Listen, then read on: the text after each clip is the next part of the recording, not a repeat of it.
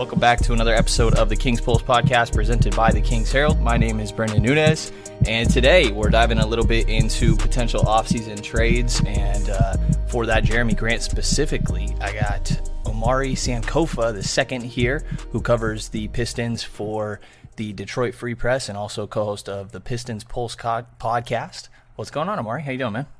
I'm good, man. Just quiet before the storm. Uh, lottery this week, obviously, so I'll be in Chicago for that. And um, yeah, it feels like the offseason is really about to get going here. So uh, trade season as well, right around the corner, obviously.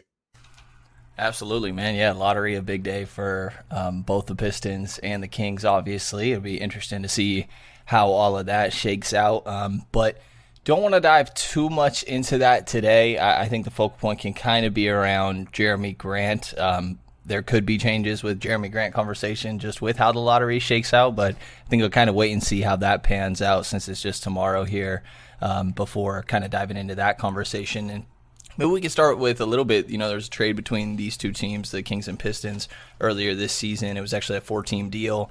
Um, Marvin Bagley ended up going to the Detroit Pistons, and Josh Jackson, Trey Lyles were the two that came back to Sacramento. Just kind of want to ask you, how's uh, Marvin Bagley experience been for you?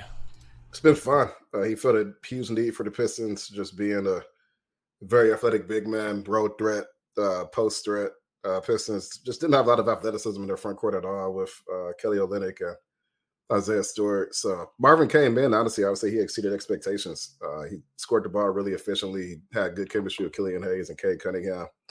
Uh, seems like it here in Detroit. So we'll see what happens with him in restricted free agency. But it seems like he's found a home here in D- Detroit, and um, Pistons, of course, were a team that coveted him and wanted to make it work. So uh, seems like it's a win-win uh, for both sides as far as the Pistons and, and for Marvin as well. Yeah, I think uh, Bagley probably needed to get out of Sacramento. I, I think the fan base maybe didn't view him the most fair in the most fair way, just with how everything went down. And I don't know that he exactly did himself any favors in Sacramento, but glad to see him doing well uh, in his time in Detroit. Yeah, that 55% is definitely a standout and it'll be interesting to see how his game kind of continues to develop there. And I think the Kings kind of liked Trey Lyles. I, I, don't know how I'd feel about Trey Lyles being the starting four going into next year or anything like that, but uh, yeah, I mean, what was the experience that you had kind of with Trey Lyles, and and where do you view him as when it comes to like his spot in the NBA? Right. Yeah, I think I think Trey Lyles was like it's kind of weirdly good in Detroit. Uh, the Pistons had a lot of injuries throughout the course of the season, so uh, they came into the year already shorthanded at, at center. Uh, really, they only had Isaiah Stewart and Kelly Olynyk as like proven starting centers, and even Isaiah Stewart was like a second year guy. So you know, I guess proven is kind of in quotes there. Um, so when when Kelly got hurt early, it kind of forced the Pistons to play Trey Lyles a lot as a, a small ball five, and he actually, at least offensively, was pretty solid in that in that role. Uh, it's been a few months down, so I don't have the numbers off the top of my head, but uh, he definitely had a streak where he was like scoring like 15 plus points uh, more often than not for like a month straight. Um, he, he's a, a, decent three point shooter, so he was taking a lot of uh, other centers off the dribble, just you know the pump fake and then and then drive and whatnot.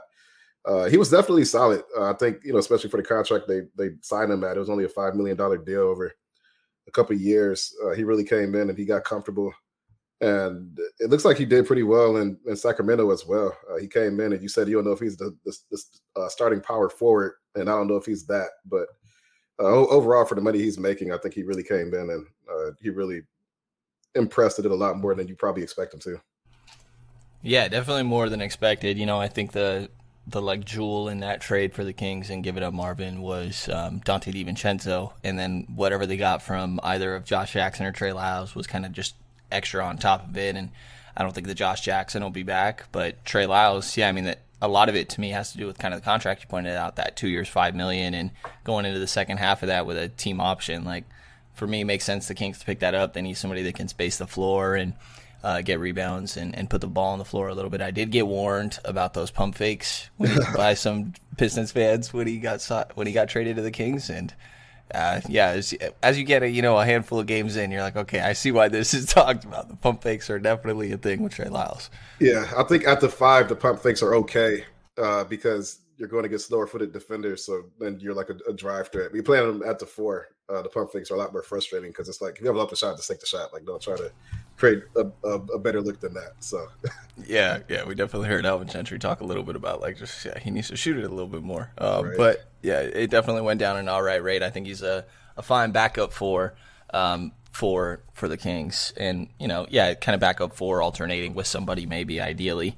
Um, but you know, I think a guy that could potentially fit as that starting for is Jerami Grant. And uh, before we get into hypotheticals of, of trades and value and things like that, just kind of want to get your perspective on the whole um, Jerami Grant going to Detroit, which was his fourth team, with the idea of wanting an expanded role and to kind of expand his game, show that he could be more than you know maybe like the fourth guy or so, fifth starter maybe that he was in OKC, Denver, and those sort of situations. So like, what did uh, from your perspective expanding his game mean for Jerami Grant in these two years that he spent in Detroit? Yeah, so uh, really, he came to Detroit and he comes onto a team uh, that doesn't really have a lead guy per se. Um, they still had Blake Griffin at the time, but you know, obviously he was still or really on the downstep of his career uh, as far as no longer being that guy where uh, he's Detroit's leading option.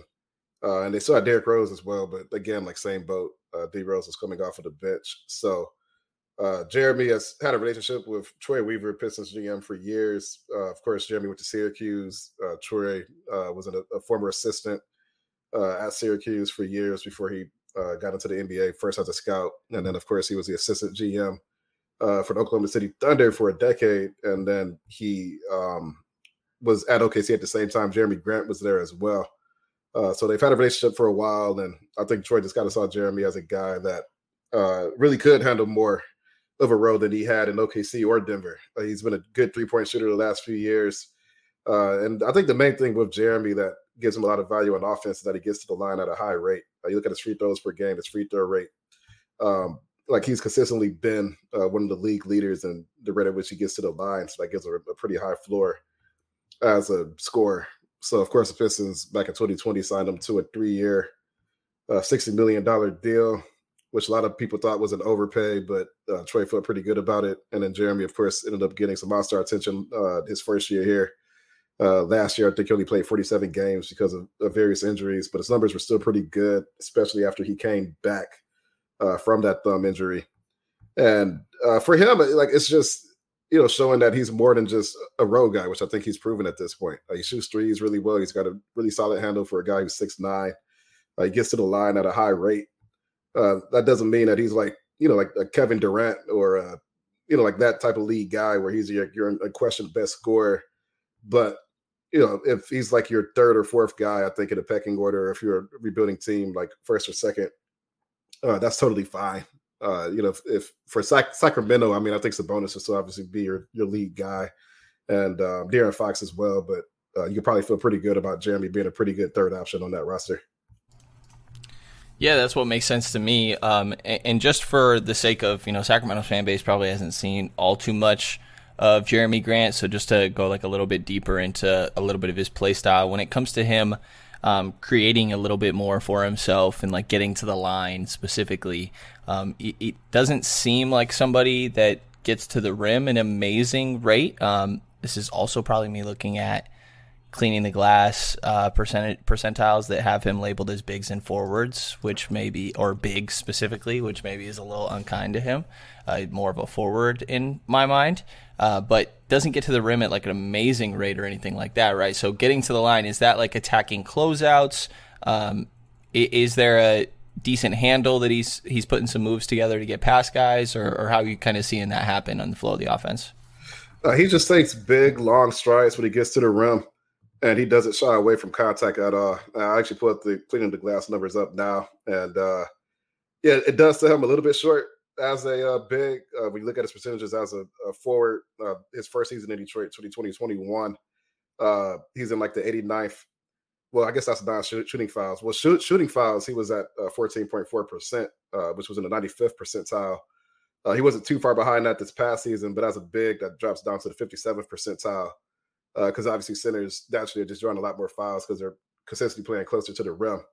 Uh, but as a forward, uh, which if he were traded to Sacramento, I would assume he would be a uh, forward more so than a, a, a big. Uh, for him, it's just uh, taking big, wide strides. He's not like an incredible ball handler, but he takes good care of the ball. And he's just really good at initiating contact. He's one of those guys where, like, some guys have like that in between floater game or they move their body to try to finish and not uh, take that contact. But Jerami loves contact. Like, he's a guy that'll, you know, fly into guys, like his body's hitting the floor all game. Uh, he's that type of guy. Uh, he's not really doing anything super fancy, but uh, he just prioritizes getting to the rim. And when he gets to the paint, uh, that's usually what his mind is focused on is drawing contact. Yeah, I'd like to hear it. I mean, the Kings definitely need guys that uh, are more willing to be physical and, and not kind of back down from from physicality of opposing teams. And it sounds like he he would fit into that. Um, I, I think kind of touching on something you mentioned a little bit there earlier, the idea of him being like a third, fourth guy. I, I think that in Sacramento, him being the number three guy is fitting to me and would make sense, or like sharing maybe that kind of with Harrison Barnes. But I think when a lot of people hear the idea of him, um, you know, one coming to Detroit with the idea of uh, wanting an expanded role. And I think that what you pointed out with Troy Weaver in that previous relationship makes a lot of sense as well um, for his inspiration and, and kind of desire to go there. But to you, like an expanded role, do you think that going back to a third, fourth option is still something that like is in the cards or, you know, because we saw him do this and then what, what is Jerami Grant's ideal role, and do you think that he'd be willing to be like a third, fourth option? I know it's hard to speak on on his mental or anything like that, but from the play you've seen on the floor, and I'm, i would assume a lot of it has to do with the transition of like when Cade Cunningham shows up as the number one guy. Right. You know, I think it just really depends on the team and the situation, and obviously if it's a you know, assuming he's traded you know, he, he, doesn't really get to pick and choose as much. Uh, you know, I think he has enough respect for Troy where he's not going to be sent somewhere he doesn't want to go, um, unless just the trade package makes too much sense from a Detroit standpoint. Uh, but I mean, I, I, I, think it depends on the situation for sure. Uh, it's one thing to want an expanded role. Uh, it's another thing to want an expanded role and also be in a winning situation. Uh, I know a team that they were sort of the Pistons were tied to as far as Jerami Grant trade uh, a couple months ago. Uh, just some murmurs with Chicago. Uh, if you send Jerami Grant to Chicago, uh, you're probably fourth on that team, right? Like they have Vooch, they have Zach LaVine, and then they also have uh, DeMar DeRozan. So, I mean, yeah, there will be times where some guys are on the bench, you could take a bigger role, but you're probably a fourth guy. And then Sacramento, you have Sabonis, you have De'Aaron Fox, you have Harrison Barnes, trying to neglect to mention earlier. Uh, but all those guys are proven scorers, obviously. Um, naturally, I mean, Sabonis being an all star, like you know, he's probably your lead guy. De'Aaron Fox has all star talent. Uh, it's probably Jerami Grant and Harrison Barnes duking it out, you know, for that that that third or, or fourth spot. So uh, I think the thing for Jerami, uh, I think he likes the role he has now. He likes being, you know, quote unquote, the guy. Uh, but he's also on a team that won 20 games last year and 23 games this year, so it's a little bit easier to be a, the guy in that type of position. Um, if he wants to go to a, a team that's going to win a little bit more, you're probably gonna have to sacrifice a little bit more. And for Jerami, I think that's what it, what it really boils boils down to. You know, you could be the guy, but on the winning team, you're probably not going to be the guy. Uh, so I don't. I just don't think he wants to go back to the role he was in in Denver, where you're almost exclusively a catch and shoot guy. You're not really handling the ball as much. I think he's shown enough in the last two years to where uh, he could put the ball in his hands a bit more. Feel pretty good about it. Yeah, I, I definitely uh, see that. It definitely proved himself eh, during the time that he's had in Detroit. And then touching on the the defensive end, um, you know, you definitely see the defensive playmaking with the, the stock numbers that he gets. It's this last season, 0.9 steals, one block. Uh, year prior, 0.6 steals, 1.1 blocks. Um, you know, I, I definitely, and I think most Kings fans probably understand, like what the weak side rim protection looks like and Grant being valuable in that aspect. How how good do you feel like he is on ball and his versatility there? I think he's pretty solid on ball. Like he is, you know, like six nine and like he's a good athlete, but he's not the quickest six nine dude. So there are some matchups that uh, he has more trouble against. Uh, but I think Jerami Grant's a really solid team defender. I think he's a good weak side shot blocker. One on one, he's not going to be uh, shutdown type of guy. Like I don't think you put him into that role expecting him to uh, be able to hold his own against the likes of uh, just the most dominant wings in the NBA. And granted, you know those guys like the Jayson Tatum's and whatnot, they're going to score against whoever. Uh, but I would say more often than not, I would say Jerami Grant's firmly average, if not above average, and he does give you uh, some pretty good things as a team defender and as a weak side shot blocker. Do you think it's an issue if it's maybe this is something that you got that the Pistons experienced last year? Do you think it's an issue if he's like the designated guy to guard the Kawhi Leonard's, Jayson Tatum's of the world? I don't think that's an issue, and I think if he is in a situation where he's on a, a playoff team, which you know, like I, I can't speak for him, but I would assume he would if he's going to a new team, he want a situation better than the one uh, the Pistons are in. Um, he is a guy that's probably going to handle those assignments. Like that's how Denver used them. Uh, Jerami embraces that. Uh, he's comfortable doing that. Again, you know, it's the Kawhis, the the Jayson Tatum's. Like those guys are probably going to score regardless. But um, he is pretty comfortable being in that role where it's his job to slow those guys down. Yeah, makes sense. Um, and uh, yeah, I think in Sacramento, there maybe even if Harrison Barnes was to stick around in a move, and, and we'll dive into details of like what a potential trade could look like. But say that Barnes stuck around, it's like I almost wonder if Barnes is the guy you put on it and put on uh, the primary wing creator and let Jerami Grant uh, do a little bit of a more roaming and, and playmaking off ball as the other wing and, and, see if that's the way to maybe go about that. But they could play with something there if, if that was their forward duo um, that the Kings were potentially working with. When it comes to kind of the injuries that, that Jerami Grant's dealt with over the last couple years, uh, played 47 games this past season, 21, 22, and then the first year with Detroit, 2020 to 21, he played 54 total games. Um, prior to that, though, I mean, 71 games in a 72 game season, 80 games, 81, 78, 80, 77. Um, so he's been pretty healthy prior to that point. Do you feel like right now it's um, it, there's reasons to have concerns about how Jerami Grant is his availability? No, I wouldn't be concerned about that. Uh, his first year, he just got prematurely shut down uh, once the Pistons began to uh, look toward the lottery balls a little bit. So uh, he played 54 games in a 72 game season, uh, which off the top of my head sounds like he missed uh, 18 games, but he got uh, prematurely shut down that year. So I don't think it was a situation where um, it was a season ending injury per se. It was just more so the Pistons saying, we're going to get a, an extended look at Killian Hayes, uh, Saddiq Bey, and Isaiah Stewart, and also Saben Lee down the stretch. Now, this past season, uh, he did have some more uh, serious injuries. Um, but at the same time, I don't. I'm still not concerned about his health long term. Um, he tore his UCL on his right thumb, and that's what caused him to miss um, the majority of those 35 games. I think that caused him to miss 24 of them uh, off the top of my head. And that was just a freak injury. Like we saw live uh, in uh, New Orleans. He came down after trying to block a shot or a rebound or something, and uh, he just landed on his hand and just landed awkwardly. Like it was a freak injury. Uh, he needed surgery on it and he ended up missing a few months. But um, it's one of those things where I wouldn't expect that to be a recurring issue. Uh, when he came back after the thumb injury, he looked a lot better than he did b- before it. So um, as far as I can tell, it's not something that should should play come into the future. Uh, and then he also missed uh, time with uh, COVID. Uh, the Pistons had a, a, really bad outbreak, as, as many teams did last season. Um, and then the final injury he suffered uh, toward the end of the year was a left calf strain. Uh, again, the Pistons had a couple guys shut down toward the end of the year as they got an extended look at some of their young guys. So, uh, to like, there's no back injuries, there's no knee injuries, like right. there's nothing that I would be concerned about long term. For the most part, it's just bad luck and stuff that just kind of happens.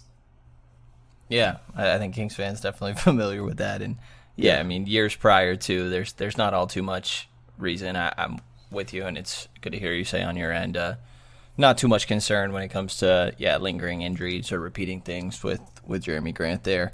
Um, the other weird or interesting conversation to kind of have around him, and I, I think a lot of this is going to transition into what his potential value looks like, is what sort of extension is reasonable for him? Because uh, right, it was rumored that he's looking for something like four years, 112 million. I think it was Jake Fisher that put this out right around the deadline.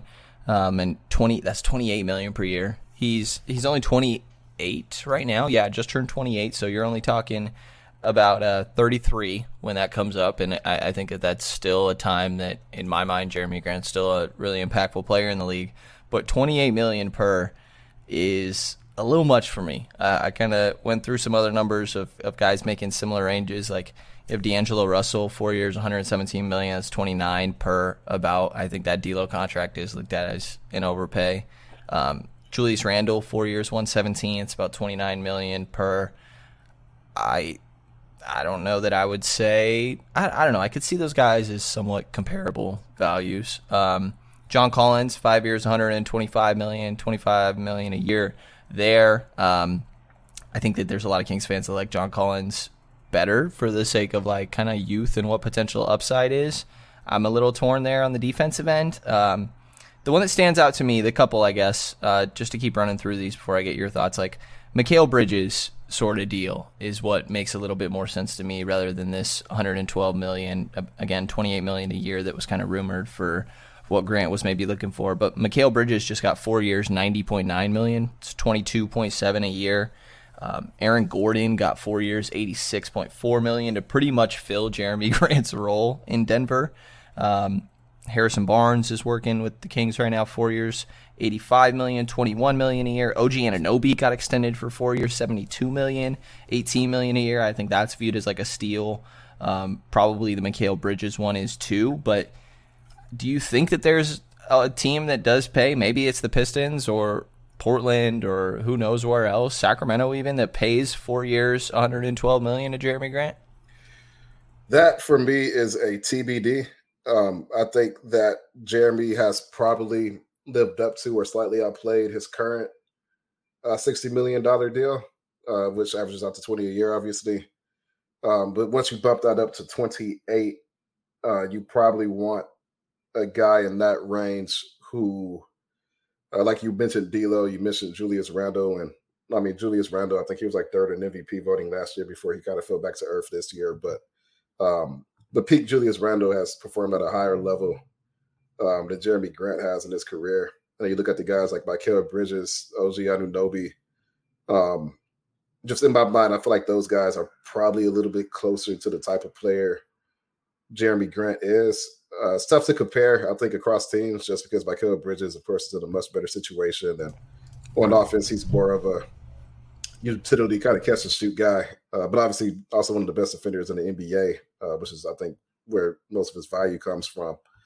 Um, I think I generally agree that I think giving Jerami Grant his full extension uh, is probably not something a team would want to do unless they are convinced that he can be a consistent number three option on a championship team night in and night out. Um, you know, maybe he showed that toward the tail end of his time in Denver. I mean, they're not a championship team yet, but like a contender, obviously.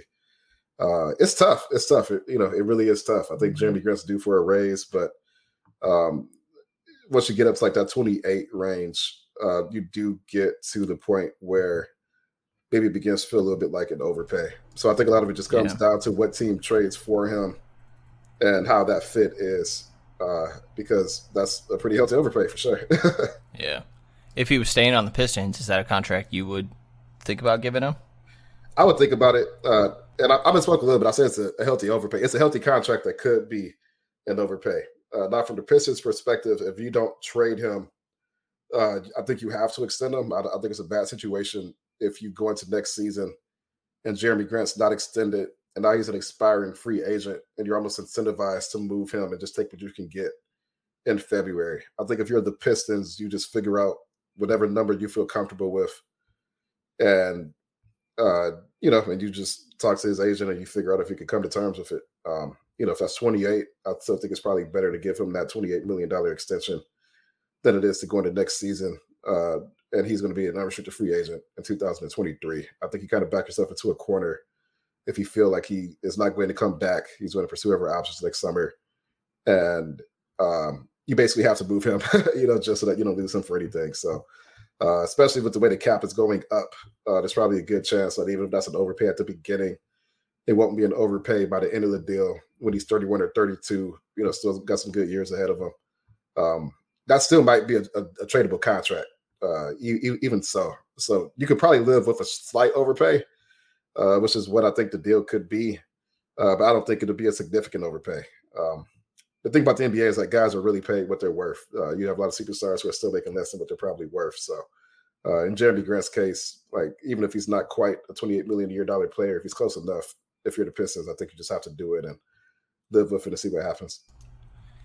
Yeah, that makes sense. I, I, mean, like his prototype is so valuable in today's league, right? Like the forward that can um, produce on the offensive end, hit threes at a good rate, and also defend and especially team defend and, and play make on the defensive end in, in kind of the way that he can. I think that that's valuable for a long time and, and something that in my mind is is going to he'll still be performing in in kind of the later years of that contract like you mentioned 31 32 um, sort of range do you think that this offseason though that jerami grant is is moved on uh, do i do i do i think he gets traded yeah Man, honestly, it just comes down to the value of the uh, deals. I, like the Pistons will listen to offers like they did this uh, past trade deadline, and I think that they are aware um, that is free agency is pending next offseason and they need to make a decision now whether it's trade or extend.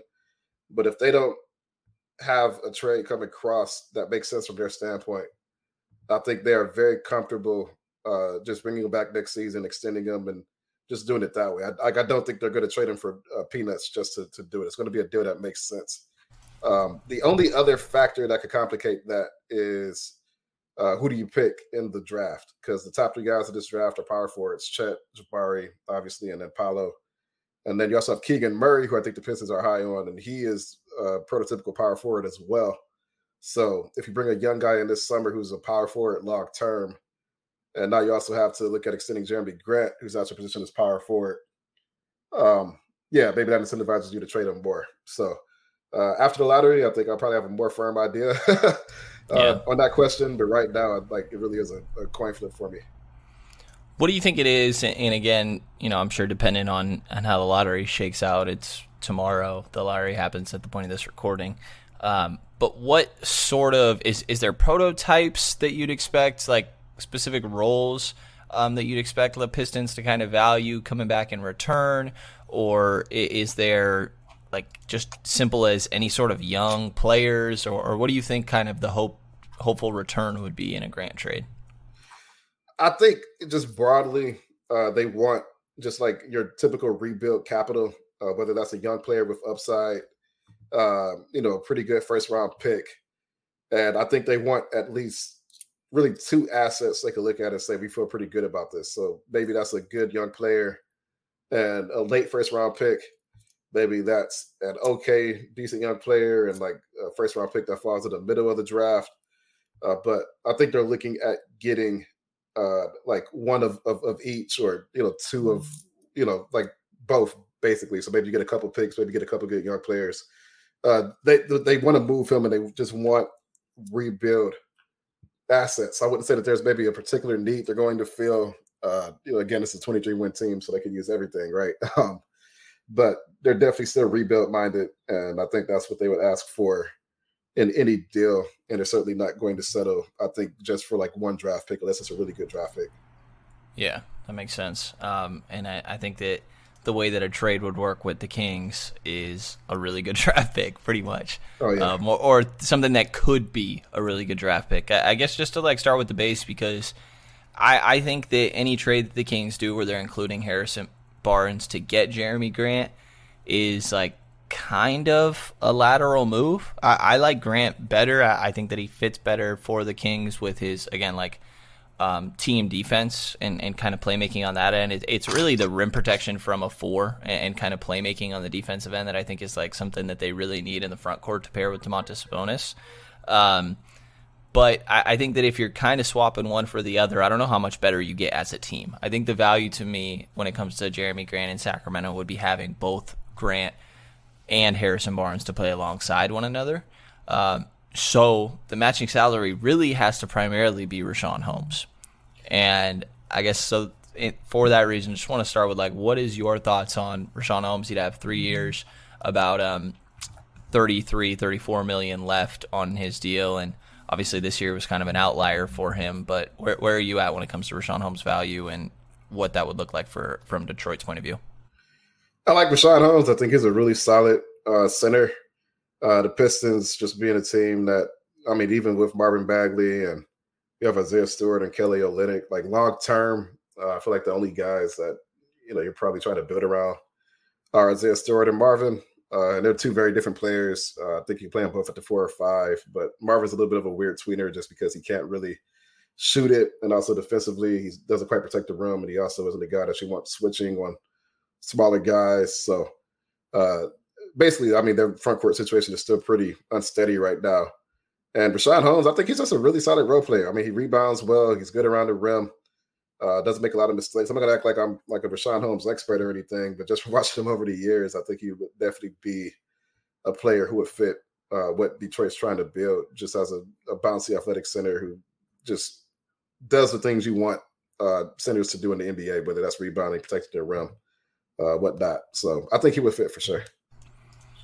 That's good to hear. I, I, was unsure coming into this of kind of the future of the the front quarter big man with Detroit. I wasn't sure like how high people were on Isaiah Stewart specifically, um, and and I guess Bagley. I, I, probably have some convoluted or clouded thoughts on Bagley to be honest, because the time here in Sacramento did not go amazingly. Yeah. Um, so, but hoping the best for him for sure.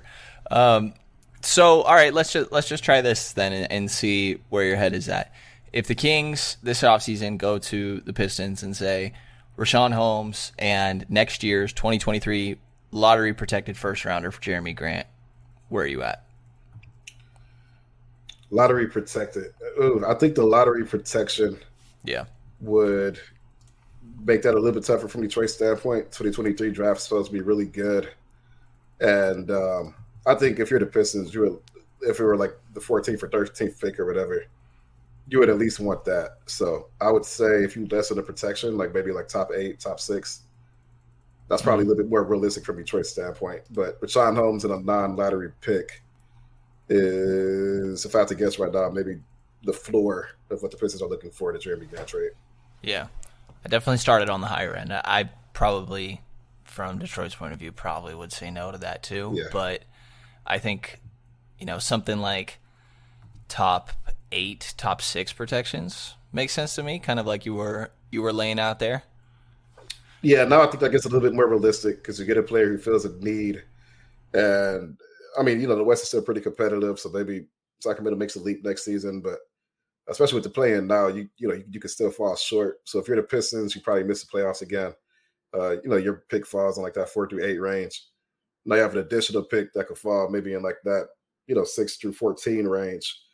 Um, now you have two very good draft picks, and now you're looking at it from the standpoint of maybe we could pack them and move up, or it just gives you a lot of capital and a lot of flexibility. So um, I would say if you're looking at if the Pistons could make that trade and they can feel somewhat good that they could get a pretty decent lottery pick out of it, then that sweetens the pot a lot. Because I don't think a lot of teams who the Pistons would look to trade Jerami Grant to could offer a draft pick that good. Yeah.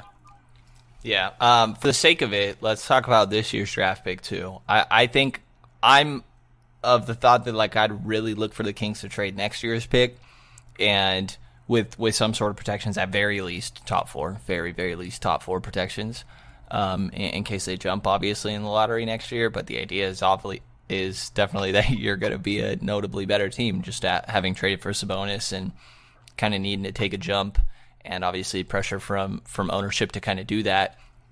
But when it comes to this year's pick, if it was Richaun Holmes in, in this year's pick, and we know after the lottery that say the Kings are sitting at uh, at pick eight, we'll say one team jumped and they're sitting at eight, their most likely outcome. How do you feel about that? Richaun Holmes in the eighth overall pick in, in this 2022 draft for Jerami Grant. No, I think that sweetens the pot a lot uh, because the Pistons, I mean, they have the third best odds, obviously. So, uh, best outcome for them is that they stay in the top three. Uh, but they have guys that they like really all throughout the lottery. Uh, if you can get the eighth pick and you end up with a guy like a, a Bennedict Mathurin or uh, Jalen Duren or Keegan Murray, um, yeah, that's pretty good. And I think also just from a timeline standpoint, you get two lottery picks in this year's draft. And then maybe you feel more comfortable saying, okay, we have a lot of young guys uh, now we can shift gears a little bit. Uh, not say we're no longer re- re- rebuilding, but you know this is the group we have now. Um, you know now we could just go for it, right? Uh, you got two guys out of this right. draft. They got three first rounders two years ago, And then you got Cade obviously last year. So that's a lot of first round picks in a three year period to kind of jumpstart your rebuild. So, um, yeah, I mean, honestly, like the eighth pick in this year's draft and and Holmes, it's not a bad offer at all. Like I think they, they would think about it. Yeah, yeah, I think it would. Uh, it would be interesting. I again would prefer the Kings probably hold on to this one just because in my mind, if if say they are set on Jerami Grant, like that a deal can still get done with next year's pick with okay protections, and then. I mean, some of the guys you mentioned, I, I like uh, Keegan Murray. Say he's there at seven eight, which probably isn't the most likely, but I, I, think it's still possible. And then Keegan Murray can come up kind of under Jerami Grant. I, I, think that'd be really intriguing to me. I really like AJ Griffin, Bennedict Mathurin. Um, guys kind of covered on this on this pod a little bit. And for another hypothetical, real quick, say the Kings jump and one other team also jumps above the Pistons. So let's say the Pistons are sitting at pick five and the Kings have pick three. Is there a Richaun Holmes and a pick swap there for for Jerami Grant from three to five? Depends who's on the board, I'm sure, right? Right, depending who's on the board. Uh, Maybe Grant we can lay it out a little like Chet Holmgren and Jabari Smith are off, for example, and then Paolo is the one sitting there at three. Hmm.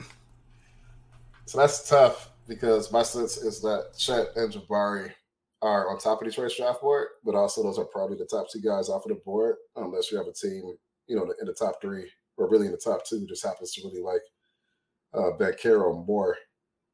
Uh, so you're, you know, you're playing with chance a little bit. I think if the Pistons felt like they could get uh, Chet or Jabari with that pick, they would do it. If it's Paolo there, that's tough. That is tough. Hmm. Yeah, it's interesting because I think if the Kings had that third pick and one of Chet or Jabari was there, there's just like no trading it in my mind. I think those two guys like work really well with what Sacramento has right now, and then Paolo's kind of the funky fit. Yeah, yeah, he is the fit. I still think the Pistons would think about it, but I am not. I don't feel as strongly about that one as I would otherwise. Like I think it just, it really just comes down to whether or not the Pistons think Banchero could be like that franchise type guy, and I and I do think that they like him a lot. Uh, but mm. to give up Jerami Grant and the fifth pick, um, you know, for Holmes, who was good but not as good as Jerami. Um, I don't know. That is that that that might be like the Mendoza line for like a Jerami Grant trade for me, where I really don't know if they would do it or not. But I think it really just comes down to who they can get at that third spot. Yeah, yeah, it makes sense. It's going to be interesting to see how uh, tomorrow's lottery plays out. And and kind of final thing for you here, uh, Omari is with that Holmes and we'll and we'll say top eight protected 2022 first kind of in mind as as the package for Jerami Grant that say Sacramento's offering is like my ideal uh, sort of package, right? Um, how does that compare to some of the other trade ideas that you have for what Grant could return from around the league? Like you mentioned, Chicago, I would assume is like Patrick Williams. Um, say there's uh, conversations with like Portland, right, or whispers when it comes to Portland and Jerami Grant. How, how do you feel like kind of Sacramento lands in, in, what they could potentially offer compared to some of the other teams that you've heard?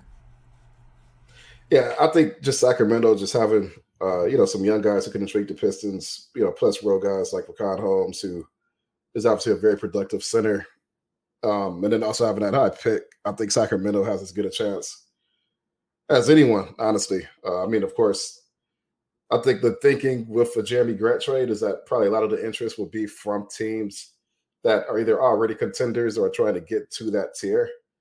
And when you look at teams like Chicago, um, where your, your, draft capital is just not going to be that enticing, it's basically you give up Pat Williams or there's no deal, right? Like you either have to you have to have a young guy um, who's either already proven or you use a really high draft pick on recently. In the case of Pat Williams, he was fourth two years ago, and um, it has to be a player the Pistons like a lot. So I think Sacramento just having a lottery pick in this year's draft and a lottery pick potentially in next year's draft, uh, they just have a little bit more, I think, to play with. Now, of course, Portland's in that same category. Um, you know, as far as having some draft capital and some young guys that they, they could could be moved. But um, just from, from a draft capital standpoint, Sacramento has more than basically any other team that's trying to make the playoffs or is already a playoff team. So that positions them pretty well. Yeah, definitely makes sense. Um, I, I think that Jerami Grant is a polarizing player or like acquisition to the fan base, and very dependent on on what that extension would look like, right? If if the Kings are giving up a future first, um, there's got to already kind of have been an agreement on on what that extension looks like in in him getting traded to Sacramento, and I think it'll be he, he's going to be one of the names that probably pops up a handful of times throughout this offseason. So it'll be interesting to see how it goes. Um, but I can't say thanks enough for for coming on the pod, Omari. It's, uh, it's a good time talking to you and getting your perspective on this, man. Oh, 100%. Thank you for having me on. I appreciate it. Of course. And uh, anybody listening, it's Omari Sankofa the second, who covers the Detroit Pistons for the Detroit Free Press, Free Press and co-host of the Pistons Pulse podcast. Great name, by the way, gotta say. a lot uh, of Pulse synergy here, huh? Yeah, quite a coincidence. um, and anybody listening, definitely check out all the great work going on at the King's Herald for myself and all the other great gals and girls there Uh, or guys and gals there. I mean, and take a look at their Patreon as for local independent Kings coverage. And if you enjoyed this episode of the Kings Pulse podcast, please subscribe, rate, and review, and hear from us again in the next couple of days.